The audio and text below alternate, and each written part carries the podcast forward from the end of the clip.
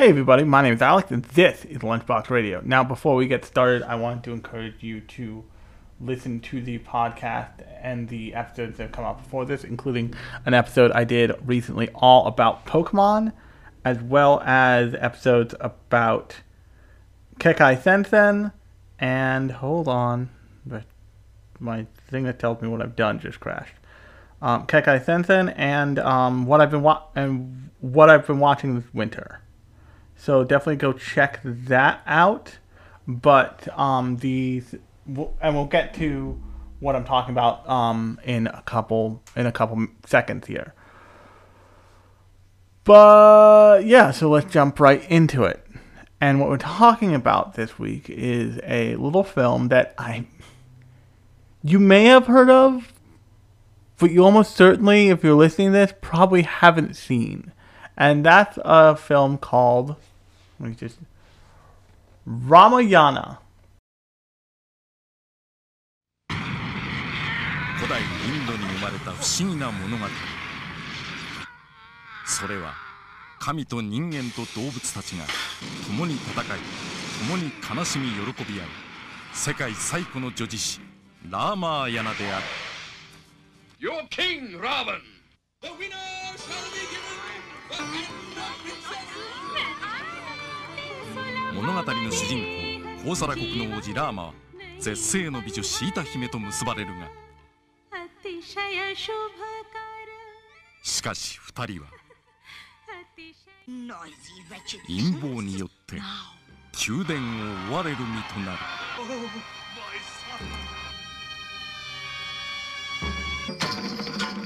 森の悪魔を退治したラーマ王子は魔王ラバナの怒りを買い、妻シータを誘拐されてしまう。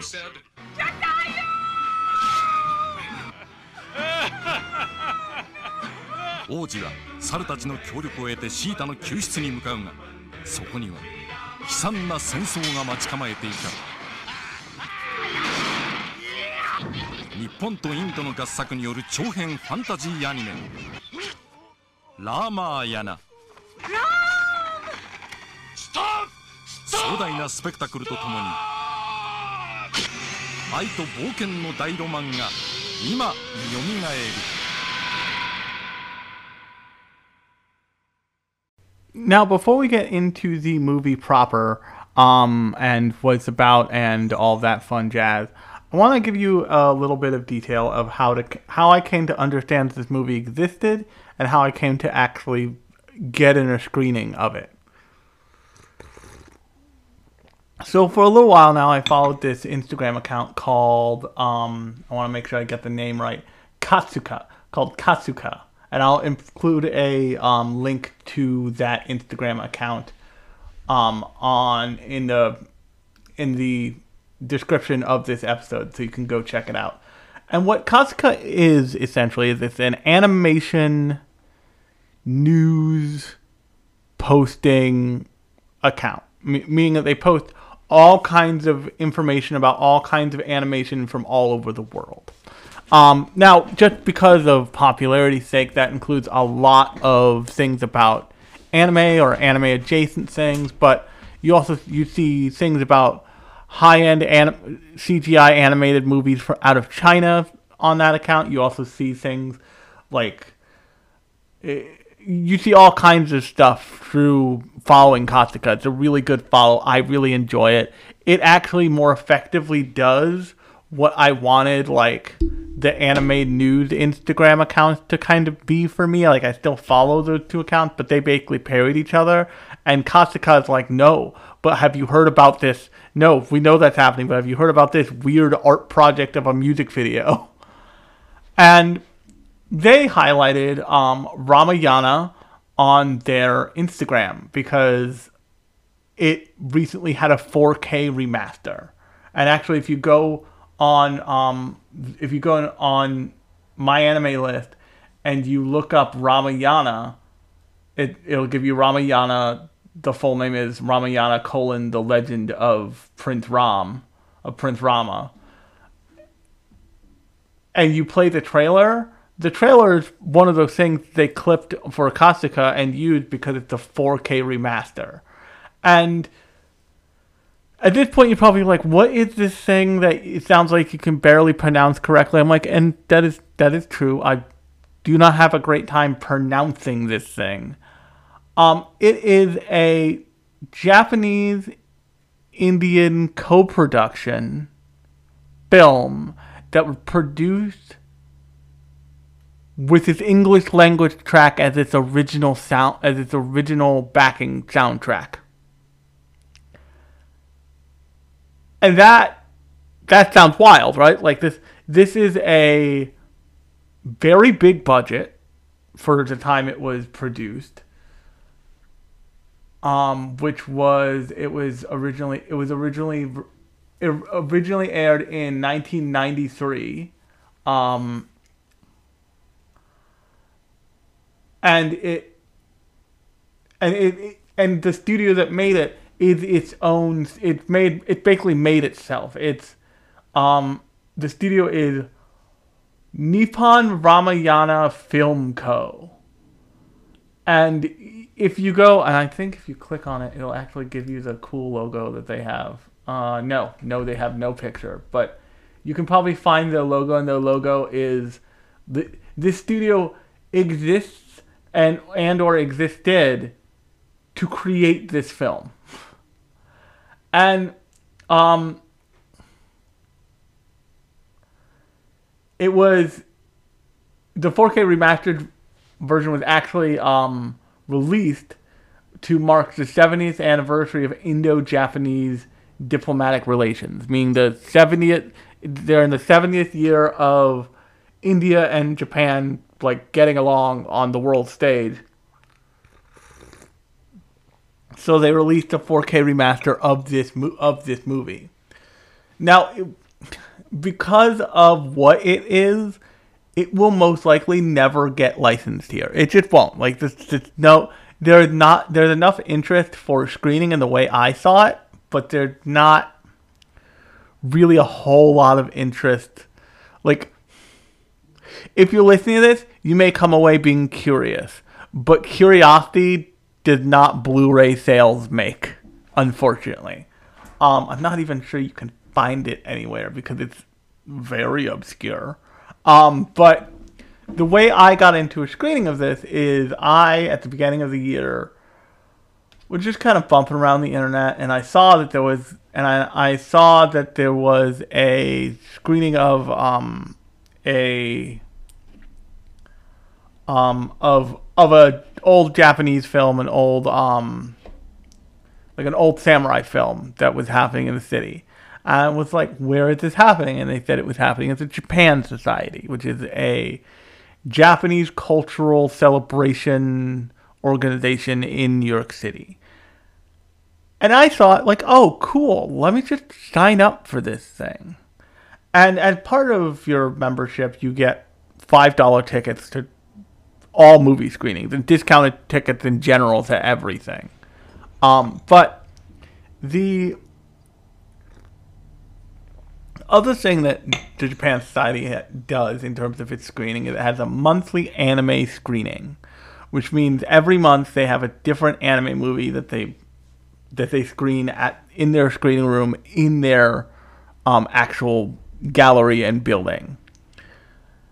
And on the twentieth was the screening for Ramayana, and I'd heard about as I. said before, I heard about that on Katsuka. I was like, oh, that sounds really neat and obscure and odd, but I'll probably never get to see it. Like, it, it, it, it even in reading, even in reading about it on Katsuka and reading about it a little further, you got the sense of, oh, this thing is lost to time. Like, this thing gets this four K remaster for diplomatic purposes, but outside of Japan and India, does not have a shot now.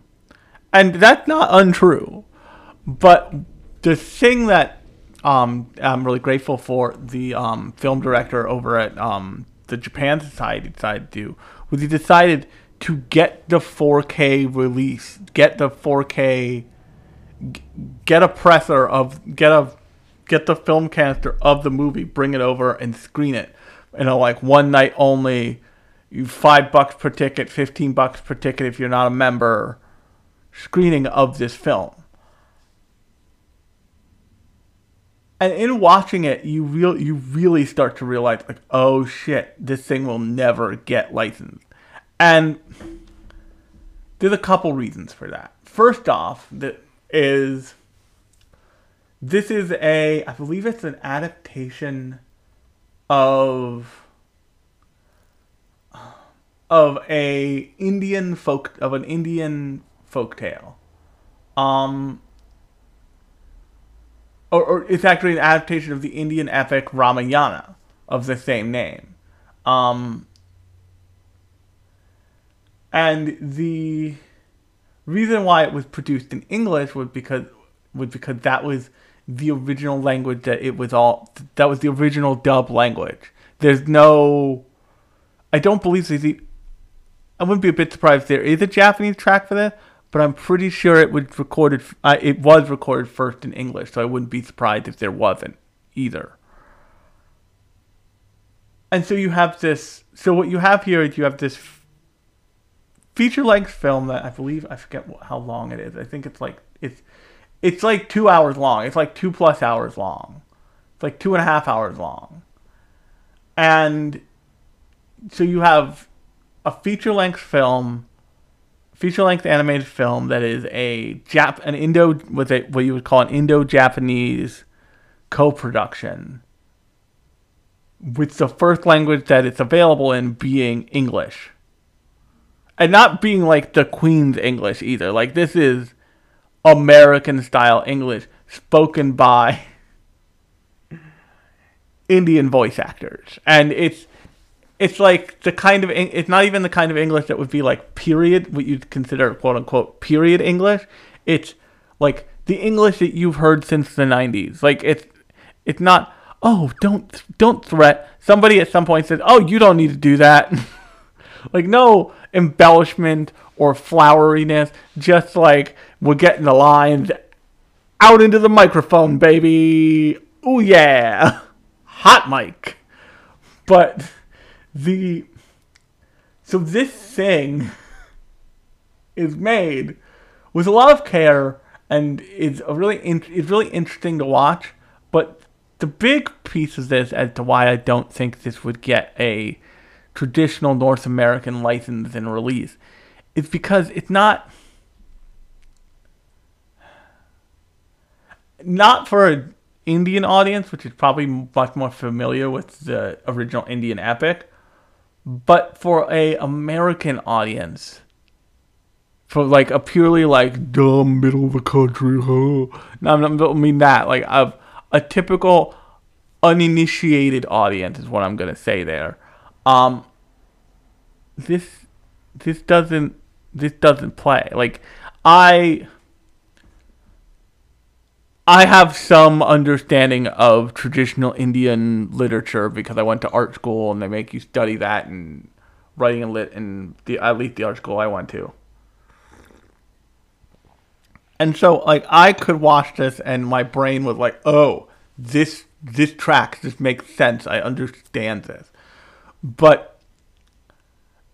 uh, unlike much of what anime does with a property that is foreign in some way or incorpor- or by incorporating foreign concept, like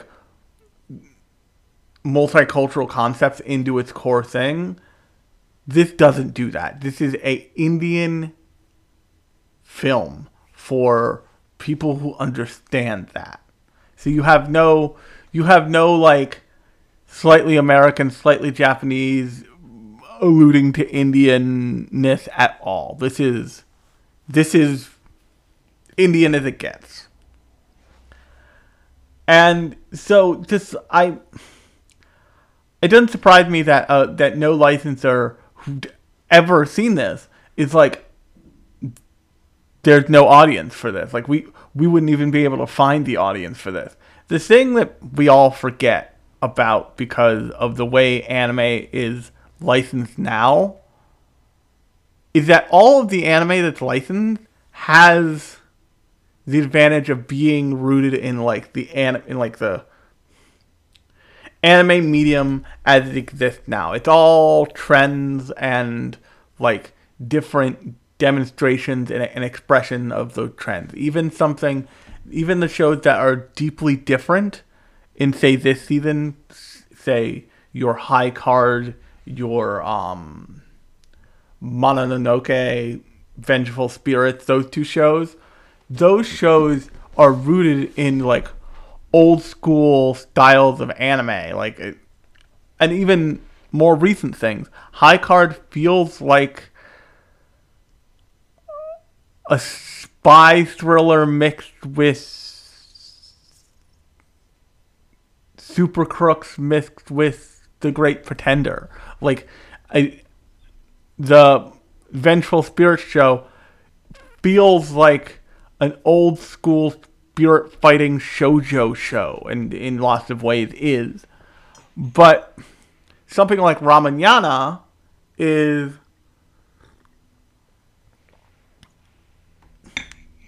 it's its own thing, and it's it's its own thing because it's coming from a different cultural direction than anywhere else. They have like a Bollywood moment in this thing. The whole thing is, once again, based off of an Indian epic, which means it flows kind of like an Indian epic. And that's just, it, it's hard. You would have to do such a tremendous amount of setup before sitting somebody down to watch this for it to really hit home. The other unfortunate part about this movie is, while the animation is beautiful, the dub really undercuts it in some places, and the and they have impressive moments of hand of genuine hand animation in this film, but then they have these like, and the one case I can think of is um, Prince Ram and his brother, um. Lakshman, are chasing after Prince Ram's Pr- Prince Rama's like kidnapped wife, Sita, and they are running through this forest, and they hit this moment in the forest where the mountain, like the ma- the like forest mountain they're on, the like part of the forest they're on, turns into a little hill and tries to kill them, and the amount of goofiness in the dub, in the English voice track there, is so, like, unhinged. It's like, mmm, tasty human. I'm not even kidding. Like, that, that is a pretty good approximation of what that, like, what the mountain is saying as it's, like, trying to rip these two shreds, limb from limb to shreds so it can eat them. It just, it like that, there are enough moments like that where it doesn't hit. There's moments like that, and there's moments where this is supposed to be a period piece. It's supposed to be an Indian epic. In one of the things that makes Shakespeare feel like Shakespeare, in many in many ways, good and bad, is the way they speak in Shakespeare. It is that flowery, over-embellished prose of Shakespeare, and one of the ways that people oftentimes get people to tolerate Shakespeare, if they don't like that kind of thing, is they remove that entirely and they modernize all the lines, and that's a really easy way to pass off like a Shakespeare thing as something new. Actually, this does that, but it doesn't. Like, it, like I said before, it's them like in it's. Probably, if what feels like relatively new voice actors in front of a hot mic freaking out and being like, I, uh, and that comes across, and it like, it hit, it hits the audience with like a, are we sure that's the line we're going with, bud? Kind of vibe. And so that remains to say, what is this thing about? And the thing is about, um, This, um, the main character, Ram, is the is the eldest son of the kingdom of Ayodhya, and he's beloved by all the by all the people and the natural successor to the throne. And there's lots of, like, mild... There's lots of mild references to um, the to Buddha before he became the Buddha, in that Ram is also loved by nature. He's loved kind of by the he's loved by the gods. And when he's about to assume the throne, a mischievous being, is what I'm, is the best I can say, sneaks into his kingdom and advises his mother that he and his wife, that Ram and his wife, are going to be cast out, or sh- or should be cast out for some reason. And so the king banishes Ram to the forest, and Ram's brother ultimately goes with him and um, his wife Sita. And you come to find out that the reason this happened was because a demon king, I believe it's, I believe it's Raven, was, um, yes, Raven, th- this demon king from a, from a, like, nefarious, built on the back of fucking slavery, of human slavery, demon, like, deep kingdom of demons and gods and, like, false gods, basically, has taken a fancy to Rama, to Rama's wife.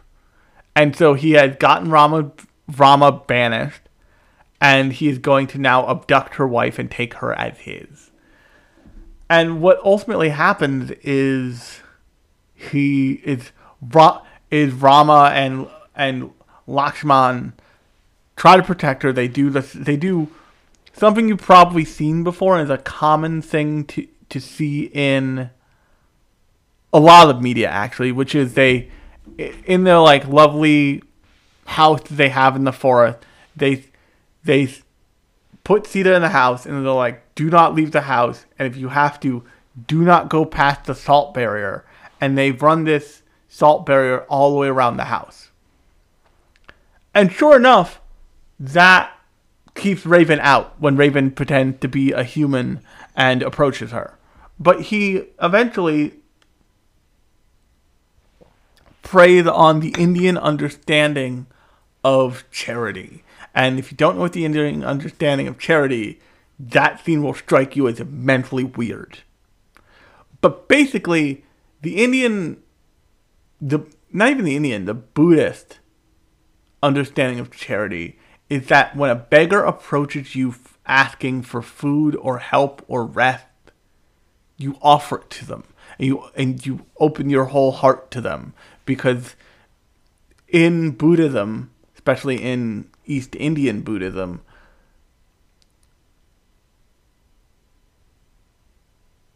helping those helping those those in need are the ones who will judge you ultimately.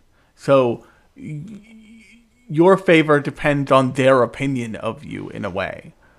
And what, so he poses as a he poses as a beggar and uses that as a way to get her pat out of the salt barrier, and then kidnaps her.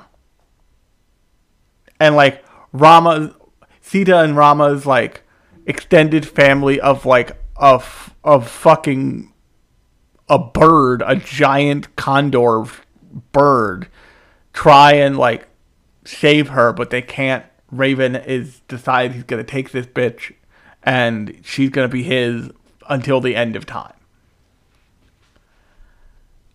And what ends up happening there is he goes, is Rama, is Rama and Laksh, and Lakshman end up going looking for Raven. And they end up teaming up with this kingdom of monkeys who has been not big fans of Raven for a long time. And if this sounds like I'm jumping around a lot, it's because most likely I am, because something that happens with a lot of um with a lot of adaptations of stuff like this is is that these adaptations have stuff cut out of them to make it make sense. A really successful version of this is um, actually Akira. And if you've seen Akira, you probably look at Akira and you're like, what the fuck? Uh, what part of the Akira manga is this? Because the Akira manga is like legendarily six giant volumes or something. I think it's six volumes. And the Akira manga did not adapt the is not adapted entirely into the Akira anime. I think the Akira anime is like one specific part of the Akira manga. This adaptation of this Indian epic feels like it's a almost a greatest hits of what's in the actual story. I couldn't tell you, I haven't read it. But that leaves it to be a little disconnected feeling and a little a little odd in places. Like it it, it definitely skips over stuff that you're like, wait, what? No. There's definitely stuff in the middle that happened there. W- what the fuck? And there's also things like the fight in the forest with the forest monster was was probably like a whole thing. But they just like did it a little vignette and moved on. So Rama, Ram and his Ram and his brother team up with his, with um Hanuman and the monkey army. And Hanuman and the monkey army wage war against Raven and Raven's forces of, like, evil assholes. And ultimately win. Now, the this is a this is probably going to be a shorter episode because of just the fact that it's a two out two and a half hour long movie.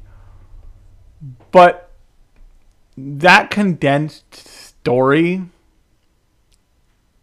happens uh, happens in like probably I wouldn't want to say two and a half hours, about there. And it both It felt long and short at the same time. It felt like it was taking too long to give you what it was giving you, but also it clearly didn't have enough time to give you the full story and context. Like, they, there's a moment where they talk about um, slavery, where they talk about, like, human slavery at, in this in this universe, and you're like, oh, that's a thing? They should really explain that more. What the fuck's going on there? The... In a way, I just picked it up because this reminded me of it. In a way, it feels a lot like the storytelling style of um of of Shuna's Journey, which I've covered, which is a manga by Hayao Miyazaki um that I've covered on this show before. You can go find that in the feed in whatever app you're using to listen to me right now. But it doing that kind of storytelling without giving you enough to latch on to sometimes. And they have like uh, they have these like these like interventions with of gods, and like the god of the ocean shows up at some point, and it all it all leads up to be a really interesting, like, from an academic standpoint, movie, but it doesn't, it didn't strike me as terribly entertaining. Like, it struck me as like, oh, this is interesting that they made this, that that, that this happened somehow. Not, I would wa- this is my this is my new favorite, or I would watch this multiple times. I will say, if like if it was released, I might buy it, only because of the historical just like prevalence of just like, look at this weird thing, isn't it cool?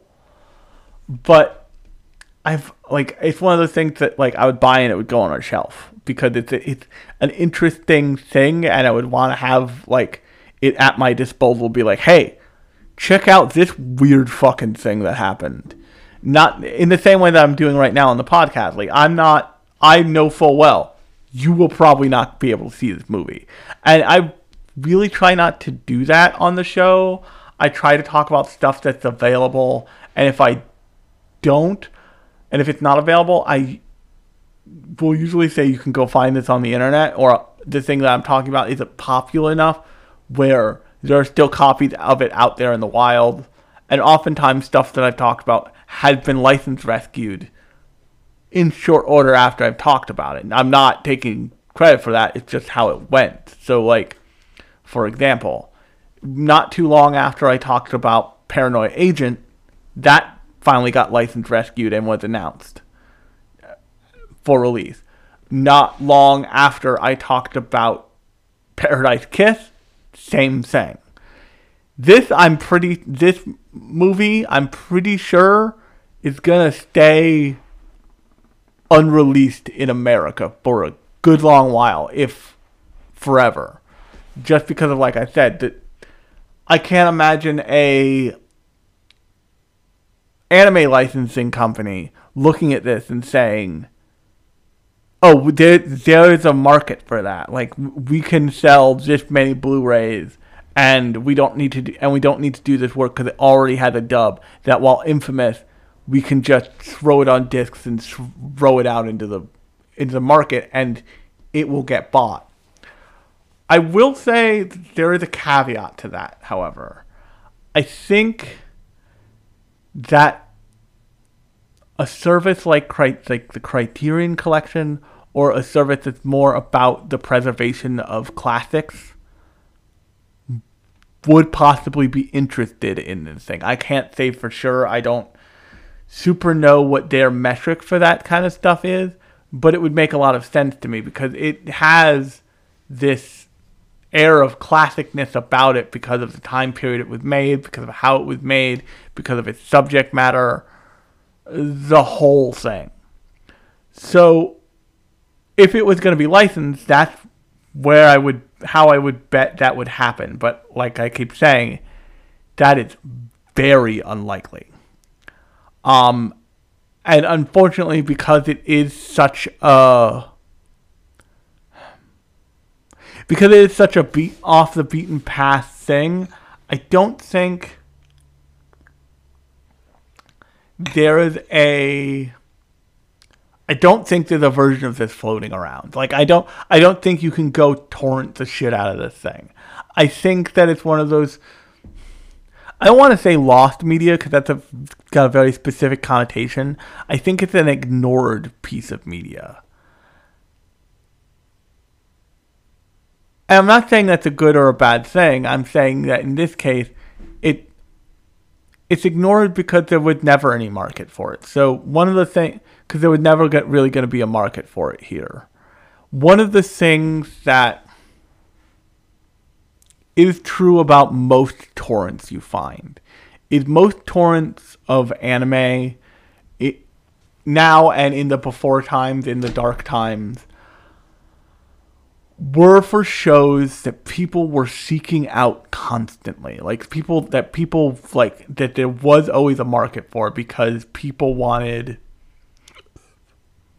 wanted to see it. And not only did people want to see it, but that that guided fan subgroups to know, hey, we're going to keep doing fan fan releases of Naruto because people want to see Naruto.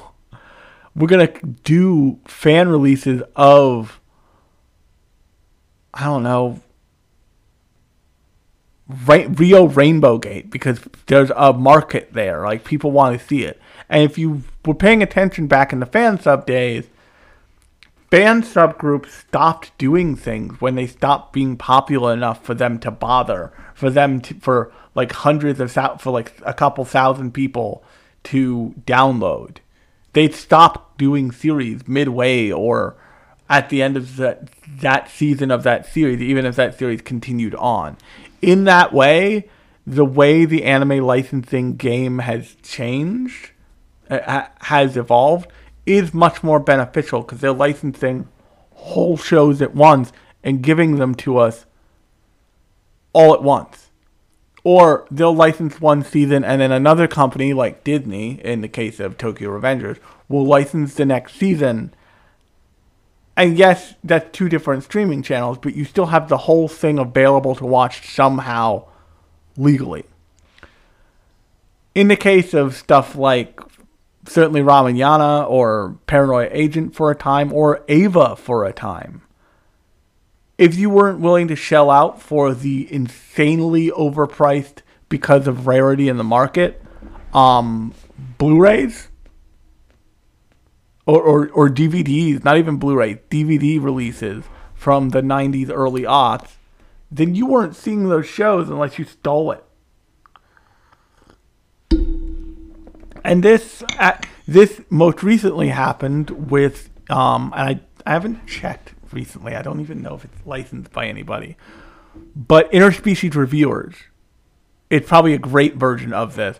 And I've talked about that show on this podcast. You can go find it. I actually talked about it with a friend of mine, um, with uh, Slate D. Biggs, um, from the anime, from the M C S Anime Podcast and Anime M C S over on YouTube. You can go check them out.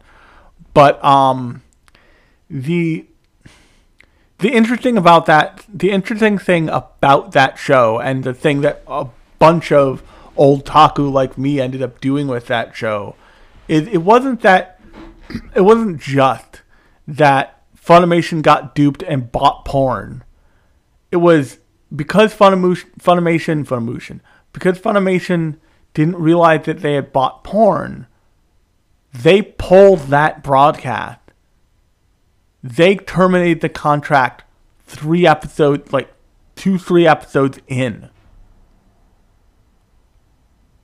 And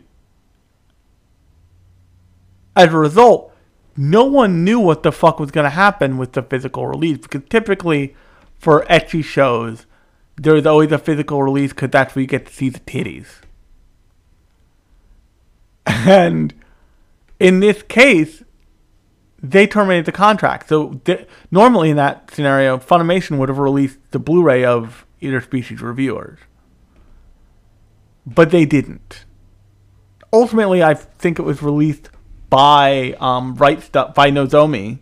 I think Nozomi actually did the Um, physical release of that. I have it, but because it was embroiled in controversy, it was licensed for that release, and as far as I know, has not been relicensed. So I have a D V D, I have a box set, a steel case box set for that thing that I bought for like a hundred bucks. That's worth anywhere from three to eight times its price. And that happens quite often, but you have to have that initial release for that to happen at all. Because much like the Fossil X Pokemon Gengar watch, which I also have, which I've which I've shown off on in my um, Instagram account. Um, you can go follow the podcast on Instagram um, at Lunchbox at Lunchbox Radio underscore podcast. But the product needs to re- like a product needs to release first for it to be rare. Um, Belladonna of Sadness is the last kind of art house movie in this vein that I can think of. I'm sure there's other ones, but uh, art house anime movie that I can think of that got a big release after being largely unreleased in in the States. And from what I understand from the licensor, that did very well for them. But it's also, it's a weird-ass movie. In the same in the same ways, kind of, that Ramayana is a weird-ass thing. Um, so, on that note, if you like this podcast, new episodes of it come out every Thursday and every other Sunday. Thursday episodes are more like this. They are more about a specific show or movie or property. Sunday episodes are more introspective. If you want a great version of what a Sunday episode sounds like, I encourage you to go give a listen to um, the Sunday edition, um, the most recent Sunday edition, which is called The Problem with Adult Animation. And that particular one is all about the difference between what anime does with adult themes and what Western adult animations are. So go check that out. And until next Thursday, I have been Alex. This has been Lunchbox Radio. And I will talk to you on Thursday.